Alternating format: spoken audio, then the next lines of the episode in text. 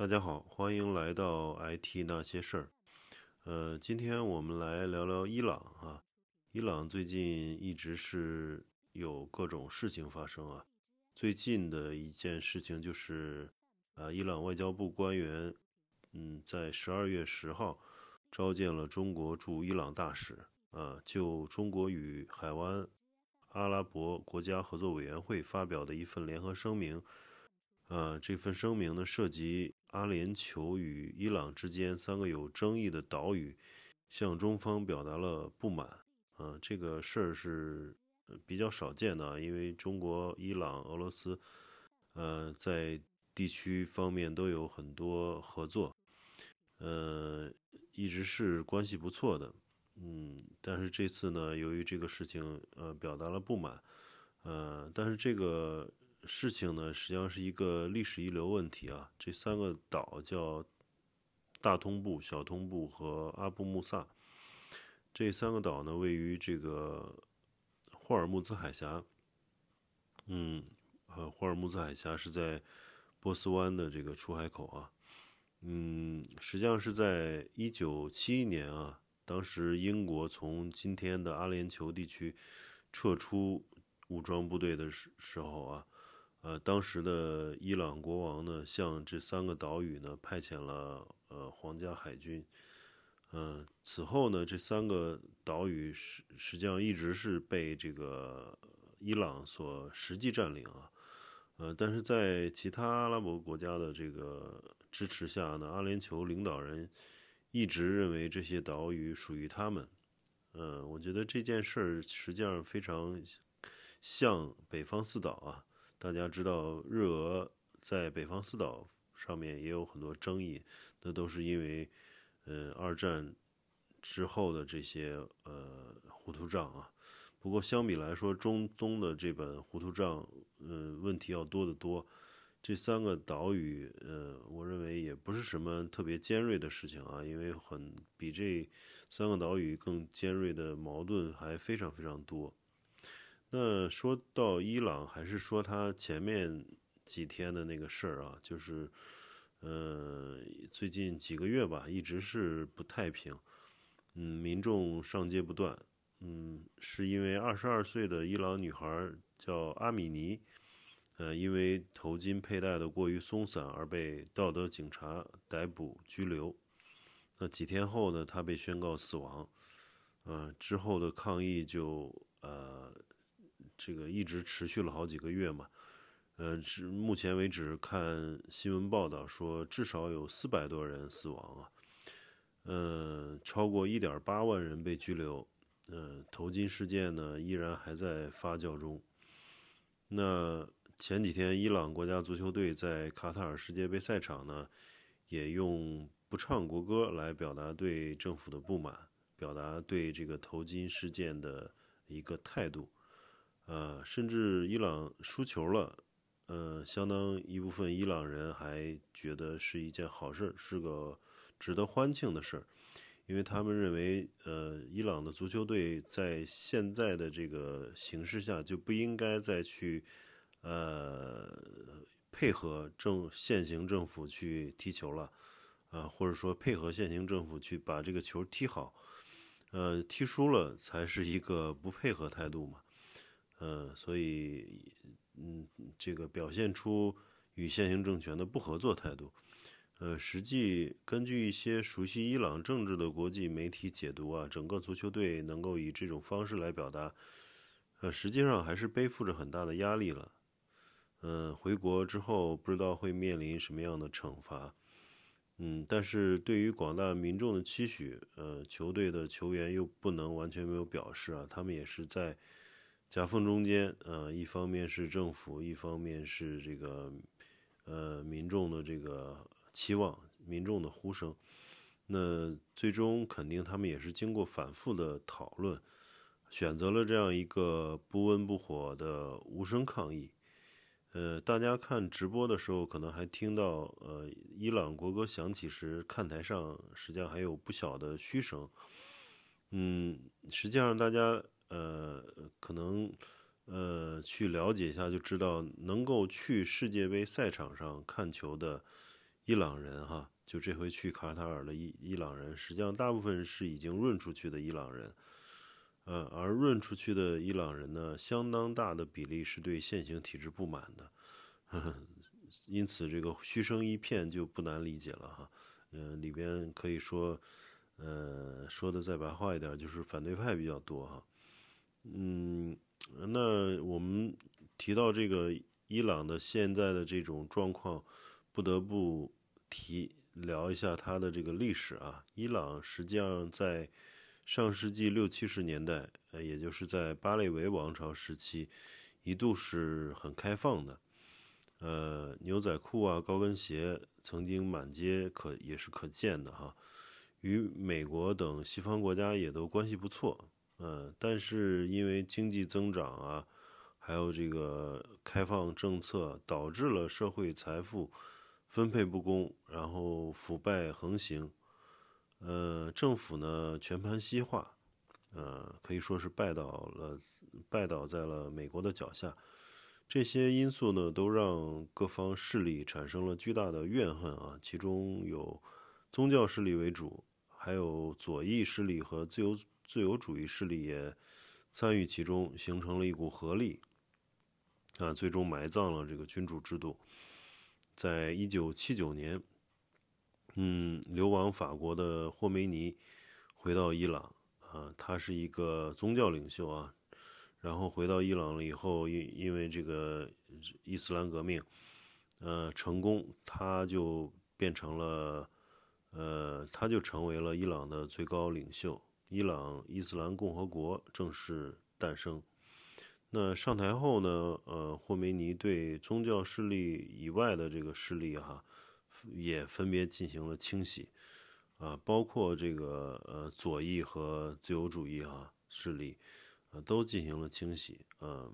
抓一批，杀一批，流放了一批，嗯、呃，然后大权就完全掌握在自己的手里了。一直到一九八九年，霍梅尼去世，呃，他的弟子哈梅内伊接过领袖大权，统治这个政教合一的国家，直到今天啊、呃。现在的这个伊朗的最高领袖还是哈梅内伊，但是他已经八十多岁了。嗯，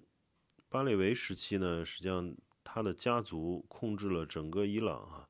美国呢，为了获取伊朗持续的石油输出，以及维持在中东的地位啊，对巴列维进行了长达几十年的经济和军事支持。巴列维国王及其家族亲信啊，个个都是穷奢，这个呃贪污大量钱财啊，呃，然后引起了国人的强烈不满。呃，因因为上层的腐败及亲美哈、啊，导致革命中的一个支线呢，就是反美，呃，民众就对美国是一个敌对的态度。那巴列维国王眼看大势已去，呃，所以就飞往美国治病。这一事件呢，被伊朗人民视为敌对行为，呃，因为美国接受他。在美国治病还给了非常呃好的这个呃条件，嗯，那嗯在人民来看呢，这个事件呢有保护末代皇帝以备卷土重来的含义哈，啊，这相当于是一个呃呃收留了流亡政府嘛，对吧？那然后。这件事情发生后呢，在伊朗的美国快餐店啊，还有品牌店啊，随即受到了广泛的抵制啊。后来呢，就发生了著名的德黑兰美国大使馆被占领，然后数十人数十人被绑架为人质的国际事件啊。最长的应该是四百多天，绑了四百多天啊，然后还被拍成了电影《逃离德黑兰》。嗯、呃，可能有些朋友看过，嗯，美伊呢从此就交恶了，嗯，直到今天，就是美国跟伊朗的现行政府啊，它就是从一九七九年一直到现在，一直是关系非常不好，然后美国也在不断的制裁伊朗，呃，伊朗在中东呢，其实从来就是一个异类哈、啊。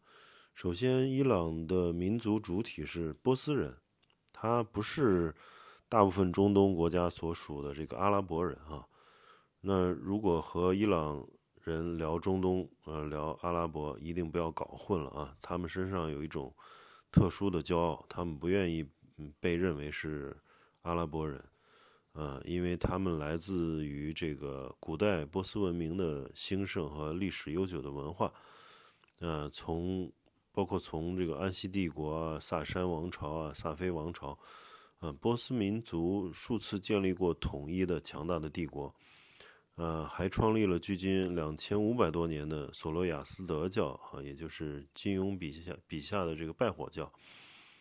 呃，如今呢已经被呃伊斯兰教取代。嗯、呃，但是呢，伊朗的这个伊斯兰教呢，它跟其他的中东国家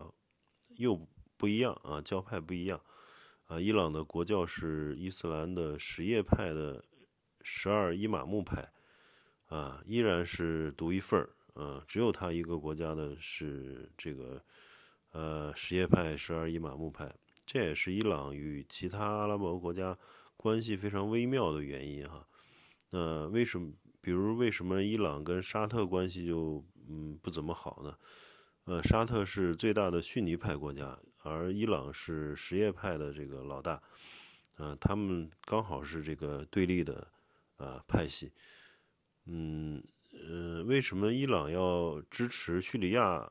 阿萨德政权呢？这就是因为阿萨德政权呢是什叶派的分支，叫阿拉维派，所以他们是这个一一一一条线上的，对吧？呃，在中东的这个角力，嗯，这个几几几方角力的这个力量里面，有一有一个分支就是逊尼派和什叶派。所以逊尼派都在嗯加大自己的这个力量嘛，然后什叶派呢又要抱团取暖，来去抗衡呃逊尼派。然后呢，嗯，前几年应该是去年前年吧哈，那个美国还嗯、呃、专门把在伊拉克把那个伊朗的那个将军苏莱曼尼。嗯，斩首了嘛？呃，为什么呢？因为苏莱曼尼呢，他是一个非常能干的军官，然后他呃一直在运作，嗯，什叶派的这个在中东的力量，他希望呃把这个把叙利亚、还有伊拉克、还有伊朗的这个呃。什叶派力量都能联合起来去抵制以色列和美国，啊、呃，甚至包括沙特，嗯、呃，所以它是一个嗯一个做中东战略的一个这么样一个重要的人物，所以美国就呃，他也当然他也做做了很多暗杀行为哈，呃，特别是对美国人对以色列人都非常嗯敌对的一个一些，可能暗杀了不少人。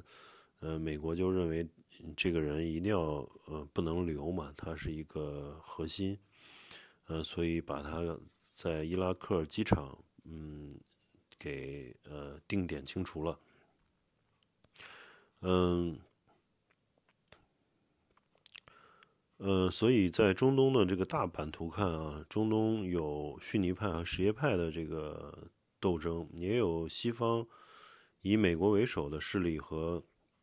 俄罗斯包括伊朗掰手腕啊，嗯、呃，而土耳其呢，时不时也加进来开一炮。嗯，土耳其那边还有一个重、呃、一个非常头疼的库尔德人问题啊，因为库尔德人大概也有三千万人嘛，然后嗯，主要的定居点是在土耳其、叙利亚还有伊拉克呃三国交界的地方，呃，在土耳其的人相对比较多哈、啊，所以。嗯，这个埃尔多安、埃苏丹他一直操心土耳其人会不会去闹独立啊，会不会去造反啊，时不时的就要呃打一打这这个库尔德人，嗯、呃，也一直是一个呃矛盾的嗯、呃、存在，嗯、呃，还有阿拉伯和以色列之间的矛盾，包括。巴勒斯坦和以色列长久未决的这个问题啊。嗯、呃，可以看到中东的每一个 bug 都已经存在了几十年、上百年，甚至逊尼派和什叶派的这个分裂已经一千多年了哈。嗯、呃，对比这些问题呢，伊朗和阿联酋的这三个争议岛屿基基本上就不算事儿了。呃，中国呢要和其他中东国家合作啊，其实必须要做好平衡。呃，本次沙特之行实际上是收获颇丰，比如人民币结算石油正式提上了日程。呃，跟沙特呢、卡塔尔、阿联酋等国的经贸合作呢有望高速增长。呃，至于伊朗呢，那肯定还是中国的朋友，不论是防务方面、能源、高科技领域的合作都有呃互补啊。伊朗呢，如今在呃外交内困的局面下，依然深度依赖中国。嗯，莱西呢是已经继位的新总统，呃，是一位强硬的保守派，对美国肯定不会示弱。嗯，莱西，而且同时是现任领袖哈梅内伊的大弟子啊，最高领袖已经八十多岁了。莱西啊、呃，将来继位大呃继位大阿亚图拉似乎也没有什么太大的悬念哈，很有可能是下一个最高领袖。嗯、呃，在这种国际大环境下，伊朗三个岛还在自己手里啊、呃，这个政府不出面说两句话吧，也不合适。啊，说了也就是说了，因为说白了，这个事儿本身就控制在自己的呃，本身就实际控制在自己的手里，不是一个需要呃叫嚣的一个问题哈、啊，它占着实际利益的嘛，呃，所以各方面一起走个流程，呃，下来该合作合作，不会有什么影响。嗯、呃，当然有很多朋友也比较关注伊朗的政权稳定问题啊。呃，以我目前看啊，嗯、呃，还远远不到垮台的地步啊。呃，四十多年的经营，宗教势力已经占据呃所有阵地，几乎所有的阵地。呃，民间的保守派力量实际上也相当强大。呃，尤其是面对这个美国的长期制裁，呃，只只会让人民更恨美国啊，只会把越来越强硬的政治人物送上总总统宝座。